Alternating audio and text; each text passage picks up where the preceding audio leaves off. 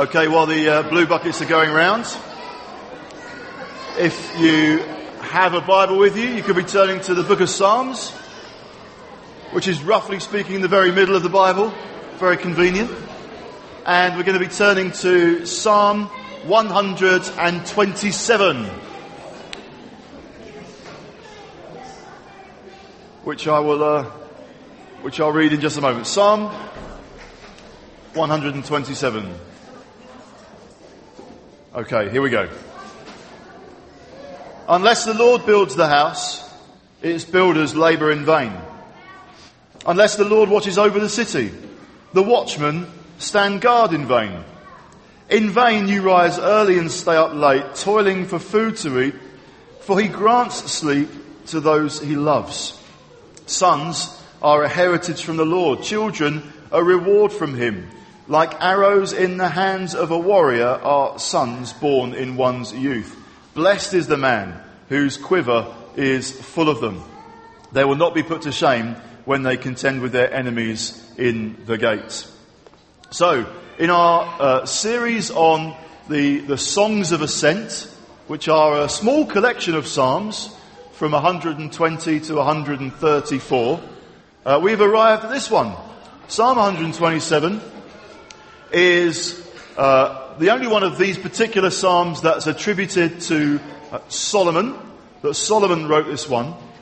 It's also the, the eighth psalm in this little collection, which means we're right at the midpoint um, of this little journey through these psalms. So I could start by saying, Whoa, we're halfway there. Amen.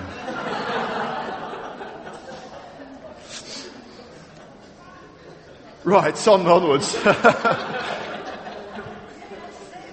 we are halfway through this particular journey, and you wonder what would be going through the pilgrims' minds when they got to halfway. Wherever halfway was for them, they were travelling from home and they were heading up to Jerusalem. They'd made the decision to, to leave home, go on this journey uh, as an act of devotion to God, to go and celebrate, going up to Jerusalem for a massive party, and they got halfway. I wonder what they were thinking at that point. I wonder what they were praying at that point. I wonder what they were singing at that point. Maybe even uh, this psalm. I wonder if at that particular point uh, they would be more liable to worries setting in.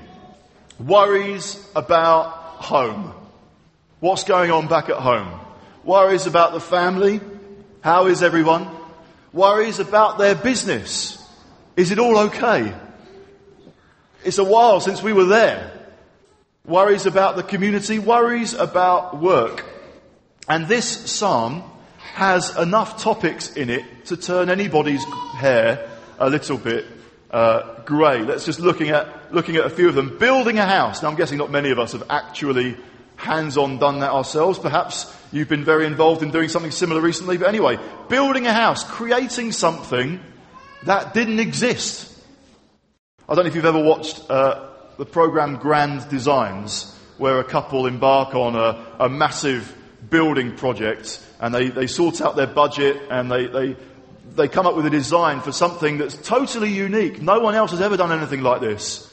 And they set about working with all their contractors and hoping that the suppliers come through and the, the weather's okay and the money lasts and the foundations are alright. And you kind of watch the program thinking, what are you doing? This is just a recipe for so much stress and conflict. But they feel compelled to create something that didn't exist before. And that kind of drives them through most of the time, as each episode unfolds, uh, in a successful way. At, the end of the episode, at the end of however long this project was, they have something to show for their, uh, their efforts. I wonder if it's a little bit like that for people who are self-employed. You decided to create something, create a business that didn't exist. And you're kind of, uh, you've been building up your client base uh, hoping that the suppliers come through, maybe even hoping that the weather's reasonable, and uh, with your you, with your kind of uh, uh, financial well-being at stake on the success of this particular business. I guess worries and stresses can be involved in that.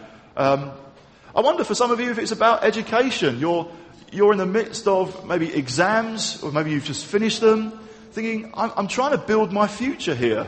Trying to build up my portfolio. I'm trying to build my qualifications. Don't know precisely what the future's going to involve, but I want to make sure that I'm equipped for it. So I'm going to study hard. I'm going to work for those uh, exams.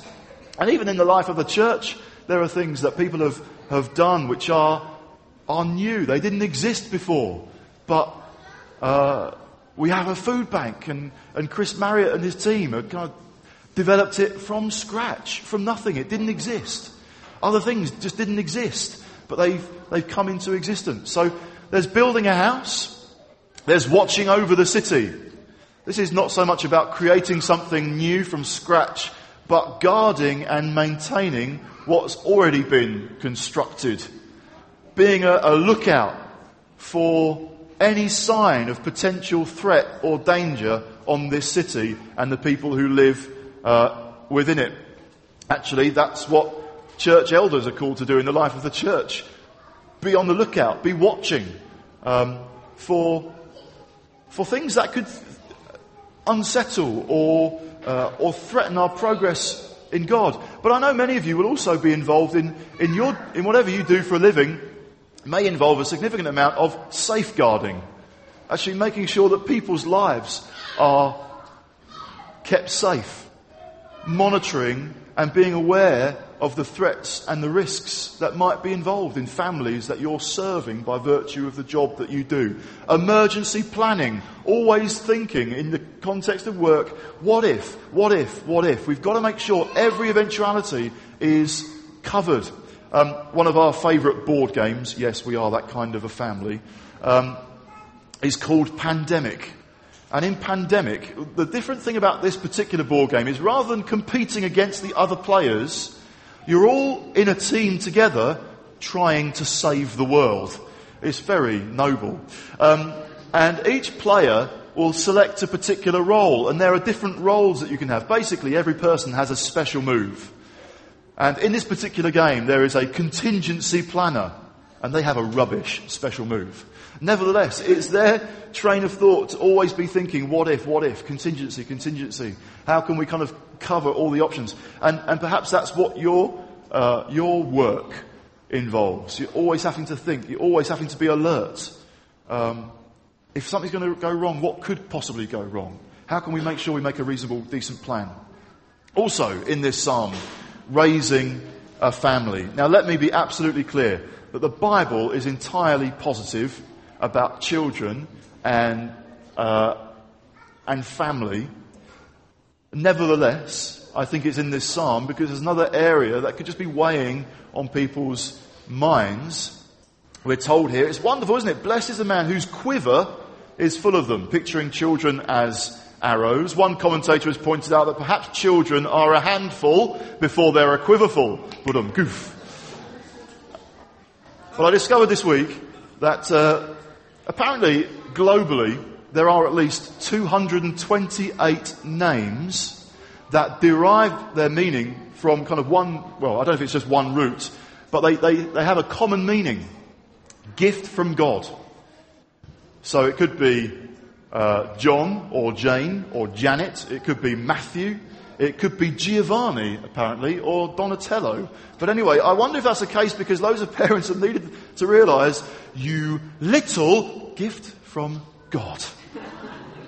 That it's just that reminder oh, in those little frustrating moments um, when something's perhaps missed the potty or something's missed the mouth or someone's awake really early again a reminder no, God has blessed you. God has blessed us. Children are uh, a blessing, a gift from God. So I wonder, halfway there, whether there are some singing lips, but some distracted hearts. Somewhere in the mix of all of these things, there can be a, a worried thought process. How are we going to get through this? What's going on back at home? How's work going to pan out? Um, and um, this can happen in moments when we're by ourselves, and suddenly we decided, well, not necessarily suddenly, we have set aside some time to spend with God. We open His Word, just us and Him and His Word, and that's the point where a mental to-do list kind of just gets highlighted in front of our very eyes, and that's all that we can think about. All these preoccupations, all these thoughts, just at the point I open my Bible. Oh, I must go and deal with. Oh, hang on a minute. And we feel a bit torn. And perhaps that's the case sometimes when we gather together to worship, when we, we sing. Maybe sometimes it takes a couple of songs just to, just to acknowledge, but perhaps to squeeze out some of those, uh, that, that kind of background noise in our minds of, of worries and concerns. We want to walk with God, and then we get to the point, yes, we are worshipping in the Spirit, and we've been helped by these songs and scripture over here, and someone sharing there, and oh yes, I am giving my attention to Him. But actually, if we're perfectly honest, it starts with, there's so much to do this week. There's so much going on. How, how are we going to get through it all? This is going on in family life. This is going on in work life. This is going on with our house. This is going on with other friendships and relationships in the neighborhood. So much. So, walking with God in work. How do we do it? What is it that you are building? How can we avoid it being in vain? Now, there was a grand episode, a Grand Designs episode, where a couple or a family, I'm not quite sure who it was, um, made a houseboat if any of you remember this one? Because it's come up on the news recently because that houseboat, years later, has washed ashore without any owner in sight. It's just beached. No one's using it. You think, well, they, they had this grand design. They built it. They put in so much effort. You can see, in a sense, the fruit of their labor. The boat is there, but it's become a nothing. And that's kind of what it means when it's saying it's in vain. Look at this wonderful boat we made. Oh, it's become a nothing. How can we avoid, how can we avoid that scenario? That we're actually building something. Yes, in a sense we might be able to say, look at what our hands have done, but there might be another way in which we could say, oh, it's, it's, it's not turned out to be of any lasting worth. We didn't build that well. We didn't plan that well, if that's how it's ended up. So how do we walk with God? In those situations. And I got loads of points, so I'm going to be brief with all of them. Firstly, faith.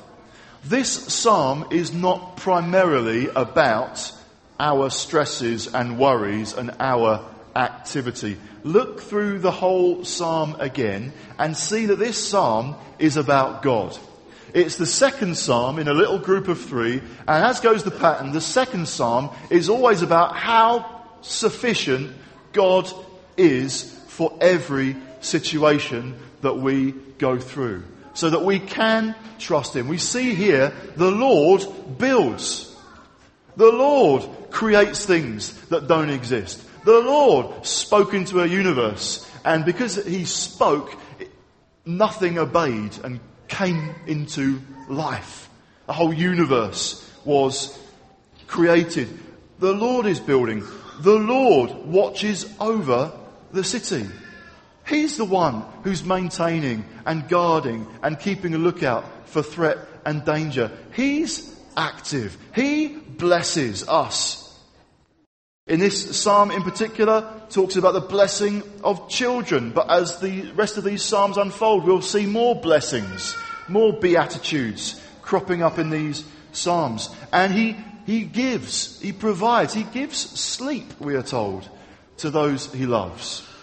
Or which also could be understood, and you may see this in a footnote in your Bible, that while we sleep, God continues to work. So walking with God, the deal is He's working. He's building, He's watching over, He's staying up late through the watches of the night. He's providing us with sleep. He blesses us with children and uh, blesses us with relationship, which perhaps we'll come on to uh, later on as well. And uh, just as a reminder, you may recall um, 2 Peter uh, chapter 1. I'm getting myself confused as to where to find it. 2 Peter chapter 1, verse 3 says this His divine power has given us everything we need for life and godliness through our knowledge of Him who called us by His own glory and goodness. Through these, He has given us His very great and precious promises, so that through them we may participate in the divine nature and escape the corruption in the world caused by evil desires. His divine power provides us with everything we need for life and godliness. This is the, this is the starting point. If we're going to walk with God, that's our foundation. That's where we begin. We begin more aware of God's activity. We, we begin by considering what is God like? Theology is our attempt to continue to answer that question. What is God like? Theology, the study of God, has been a popular pastime in previous generations and ages in this, uh, in this nation. Uh, studying God, not just an, an, academic exercise for, for a few people that, that way inclined with a little bit too much time on their hands. Getting to know God, studying what He is like, builds us up and blesses us. God is at work. We've seen the, the, the response to Brexit and, uh, and some of the emotional response that people have brought to that, understandable in many ways, but, uh, but nevertheless, it kind of belies almost an attitude as though God needs to be woken up. Look at all our activity. Look at all that we're trying to do to, to work out this situation. Oh, if only God would pay some attention. Do you not realize? Is, is our starting point not faith? Is our starting point not God and what God is like? And that He's sufficient, whatever challenges this nation goes through, unless the Lord builds the house, its builders labour in vain. Well, yes, we and others are call, called to labour. We're called to work. We're called to activity, but we're called to believe and we're called to trust and we're called to see that God's work is more substantial. If we do that, then the second thing happens. We're not only a people of faith, but a people of fruit.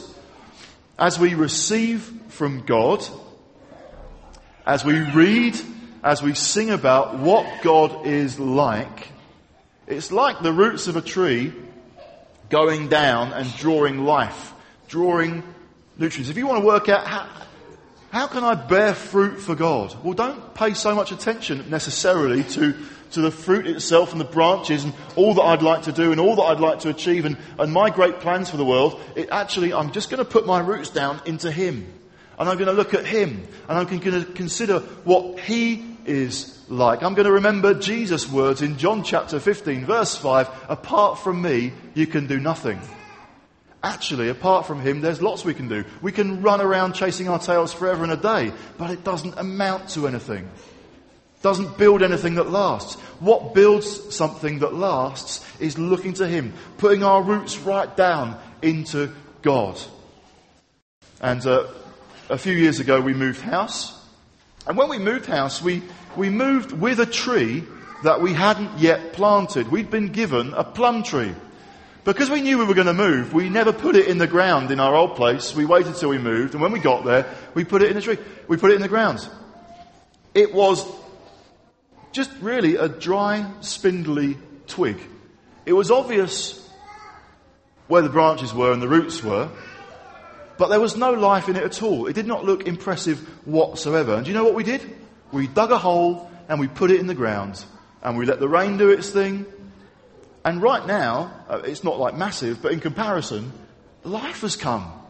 This plum tree has the appearance of life. There's, there's leaves on it, and we sort of, oh, don't pr- prune that branch because it's got fruit on it.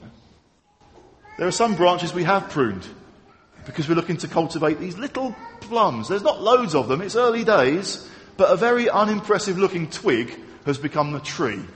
Why? Because that twig decided with all its might to produce fruit? No, because we planted it in the ground. And it started to draw life. It started to receive nutrition and water and sunlight, and then it's growing and the fruit is coming. Do you see the relevance of that picture? We can try so hard at lots of things.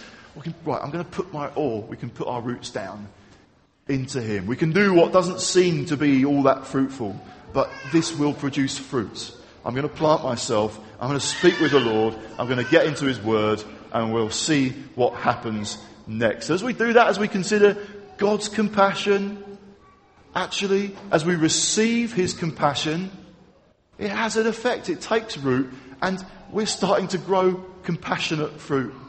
We're starting to become compassionate because we're so aware of what He's like and we're so aware of what we've received from Him. Freely you've received, Jesus said.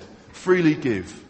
Well, we've got to make sure then we're aware of what we have received or that we have actually received it full stop. That's how fruitfulness comes. And we see, well, God is working. So work is good. Work is noble. Work is important. And so, as we see what God has done, it leads us to work. It doesn't lead us into laziness. It doesn't lead us to inactivity. It leads us to productive, fruitful work. That's what God's like. But what we also need to see, thirdly, is that we are finite. So as we're getting to know God and we're seeing what He is like, we see His great love and we become loving. We see His compassion and we, be, we become compassionate. We see His work and we get involved. But there are things about God that we learn or that we see, we start to understand more, and we'll never become more like that. So God is infinite. God is omnipresent. He is present throughout the entire universe. For God, there's no difficulty in being in more than one place at the same time. It's His nature. It's who He is. And we will never be like that. We have been created finite, limited, in one place at one time. And we can't transcend that. Growing in God, becoming more spiritual, becoming more mature will not enable us to ever be in more than one place at one time. So if we are trying consistently to be in more than one place at one time, we are trying to be God. We're trying to be our own hero. We're starting to put the effort, we're starting to put the focus back on ourselves and my work and what I'm doing, what I have to do and, and how much people need me. And so I've got to run from pillar to post because if I don't, things will get out of control. If I don't, no one else will. If I don't, it won't happen. I think, no, take another look. Consider again. Recognize, look, there's an enemy tactic. We can be thinking, oh, I've got to squeeze everything in. I've got to do everything. I've got to be the hero of the story. We have an enemy, and if he can't push us to one extreme, be lazy. Do nothing. You can't do anything. If he, if he can't get us to go there, if he can't get us to believe that lie, oh, I can't do anything at all. I'm useless then he'll try and get us to go to the other extreme over here, which is do everything, squeeze everything in. You can do it if you really try. If you put the effort in, you can achieve all of your goals, spiritual and otherwise. Uh, Tim Chester has written in the aptly titled book, The Busy Christian's Guide to Busyness. He said, yeah, we like to think that if we just work hard enough, then we can be sure of building the company, growing the church, raising the family, achieving our goals. And if things go pear shaped, then a bit more effort and we can solve the problem. What does it lead to? Worry, stress, irritability, going to bed late, and setting the alarm clock earlier. Oh, because of all the things that I have to do. There's so much to do. Now, obviously, there are seasons when the amount of sleep that we get is not entirely within our own hands. But if we're consistently making a decision I've got to go to bed late and I've got to get up even earlier again, what are we trying to do? We're trying to become God. We're trying to say that we don't need sleep. And we do. Now, walking with God is not standing still, uh, nor is walking with God burning out and running on empty. We were created finite with a built-in need for sleep, which God provides He's saying to us as we turn out the light, I'll keep working and you can rest. So how much sleep do you need? Are you in danger of persuading yourself that you need less sleep than you actually do? You may not be able to control the amount of sleep that you get. There may be interruptions that you can't control. Maybe sometimes you're on call. Maybe your kids make sure that you're on call or whatever it might be. But we can even spiritualize it and think, well, I've, I, am going to bed late. I've got to set the alarm clock early um, because I need to put effort in to my walk with God. And now, please don't hear me wrong. Yes, let's be deliberate. Yes, let's be disciplined when it comes to personally deciding, yeah, I'm going to walk with God. I want to make time for His Word. I want to make time to be just Him and I, reading from His Word, allowing that to then shape and colour my prayers and requests and my praise and my worship.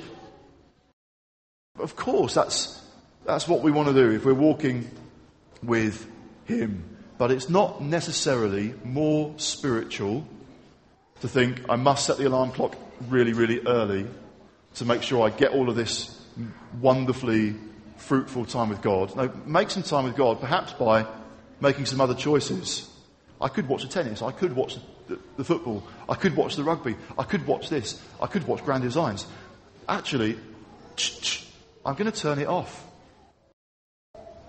And I'm going to spend some time with Jesus rather than I'm going to do everything I possibly can and then I must wake up at five o'clock in the morning.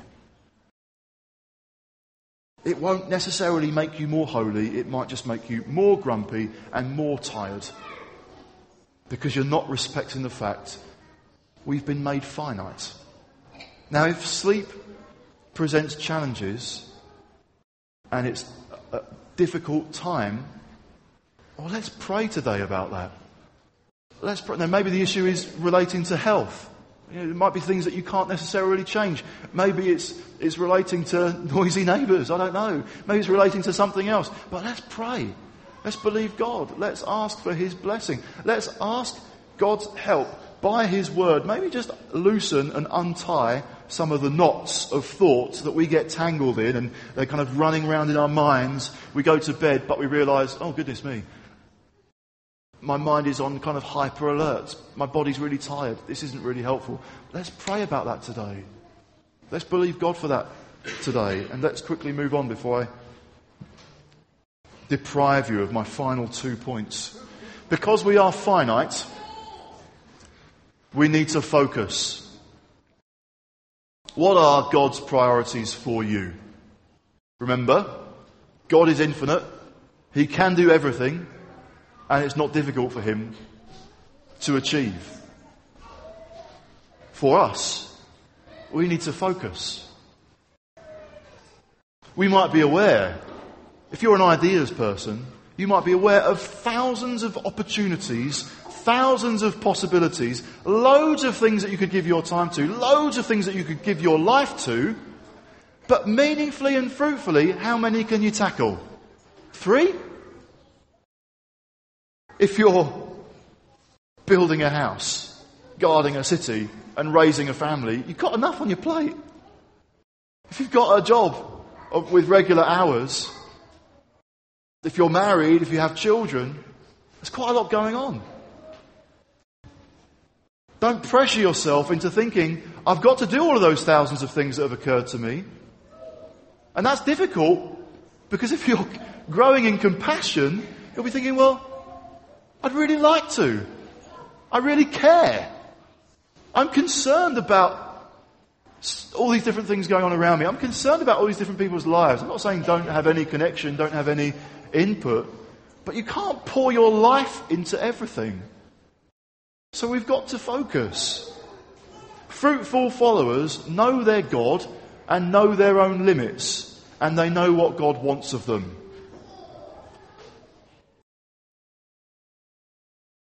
So they can focus. And, and it's important then to see that work, employment, self-employment, uh, volunteering, I suppose, in, in many capacities for some, it's not just a unnecessary evil. If your work means that you cannot make absolutely every church meeting happening in the course of a week or a month, which is relevant for you, take the pressure off. There's always going to be things that we're doing together. And there's some kind of real red letter occasions. And we're massively looking forward to Gary and Barb being with us next weekend. Now, actually, it might be that some of you are going on holiday. You know what? That's okay. It might be that some of you have a particular shift pattern and other things that work. It's okay. Be a fruitful blessing in your workplace. And don't feel guilty by it. Heed um, Paul's word to the Ephesians in, in Ephesians chapter 6 and verse 7. Speaking to slaves, he says, Serve wholeheartedly as if you were serving the Lord, not men. Maybe your work is safeguarding. Work wholeheartedly as to the Lord, but know that it's Him who's also watching over the city. Maybe you're building something, building something new, creating something that didn't exist. Or serve wholeheartedly without necessarily staying up really, really late and working really, really early and setting the alarm clock silly o'clock. Yeah.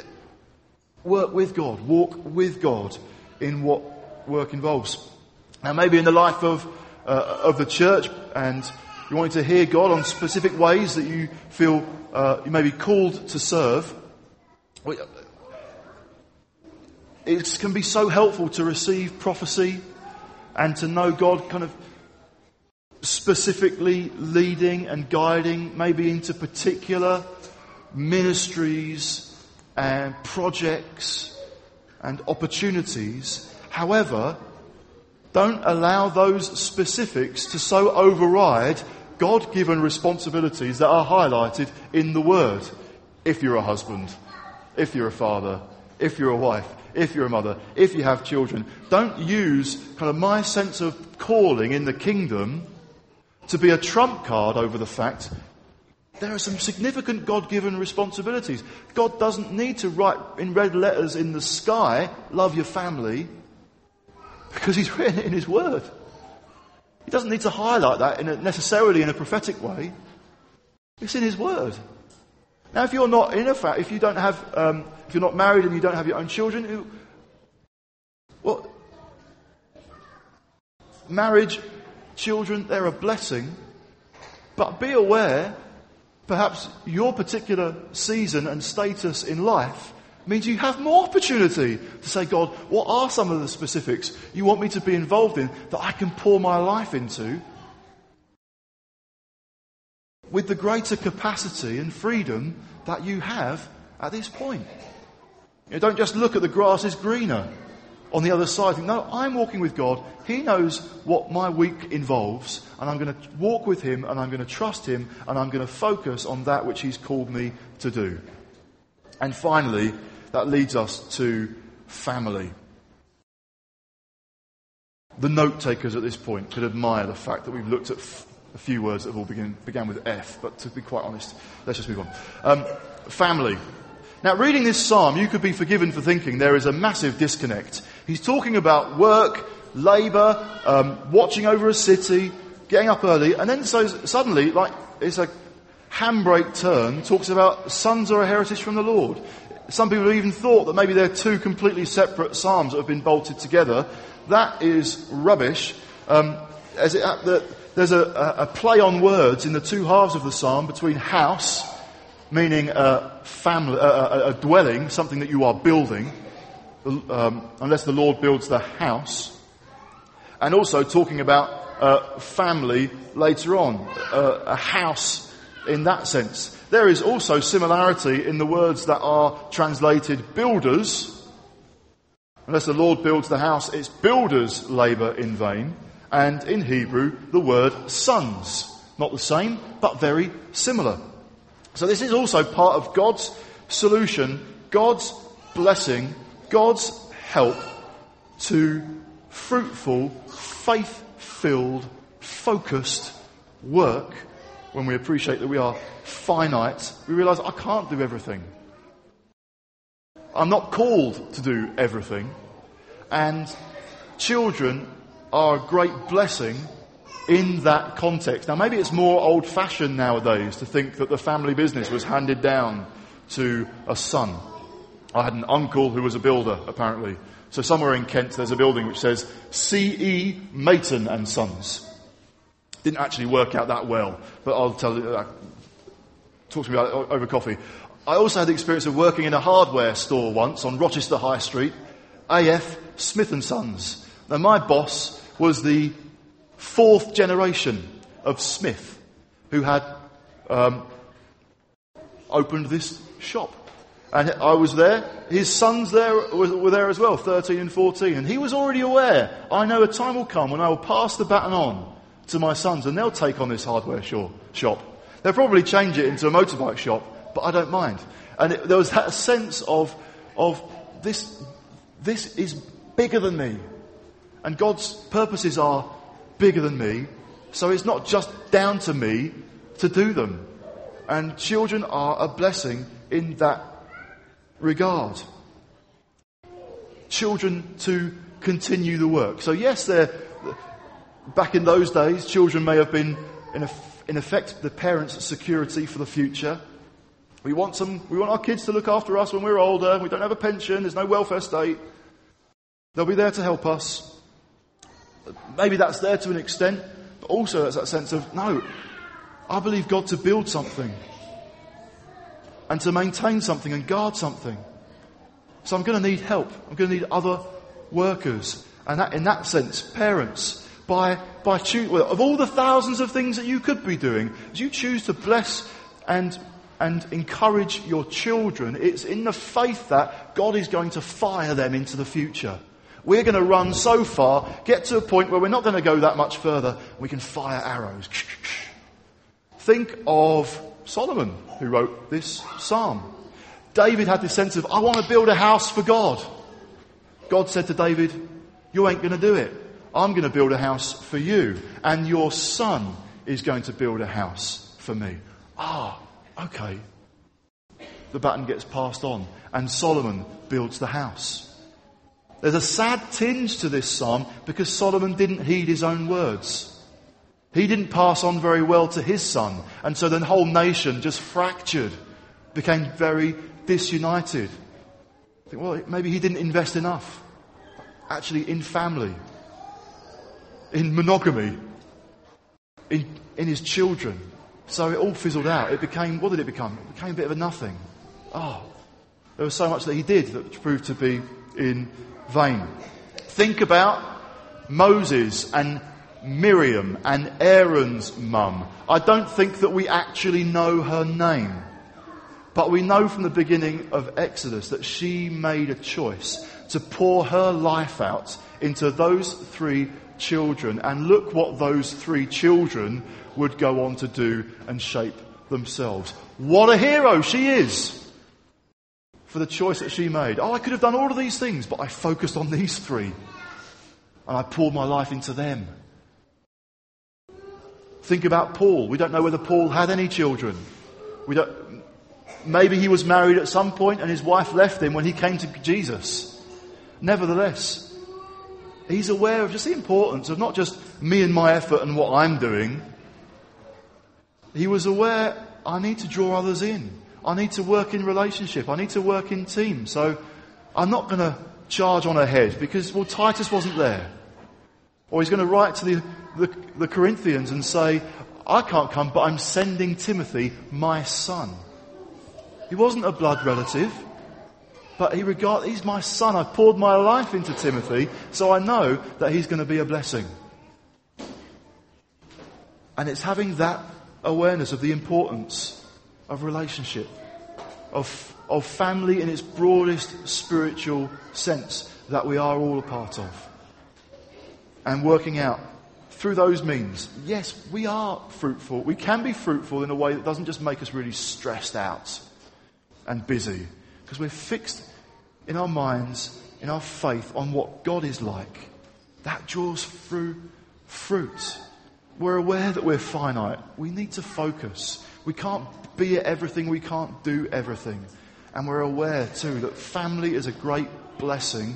Being in a relationship is so vital and important that God has blessed us with more builders and sons and daughters and children to fire into the future. Amen. Let's worship. We'll respond and pray in a moment, perhaps about a few specifics or about some general principles as well. But let's, uh, let's stand. Let's take this opportunity to worship God, consider what He is like, and seek Him for fruitfulness.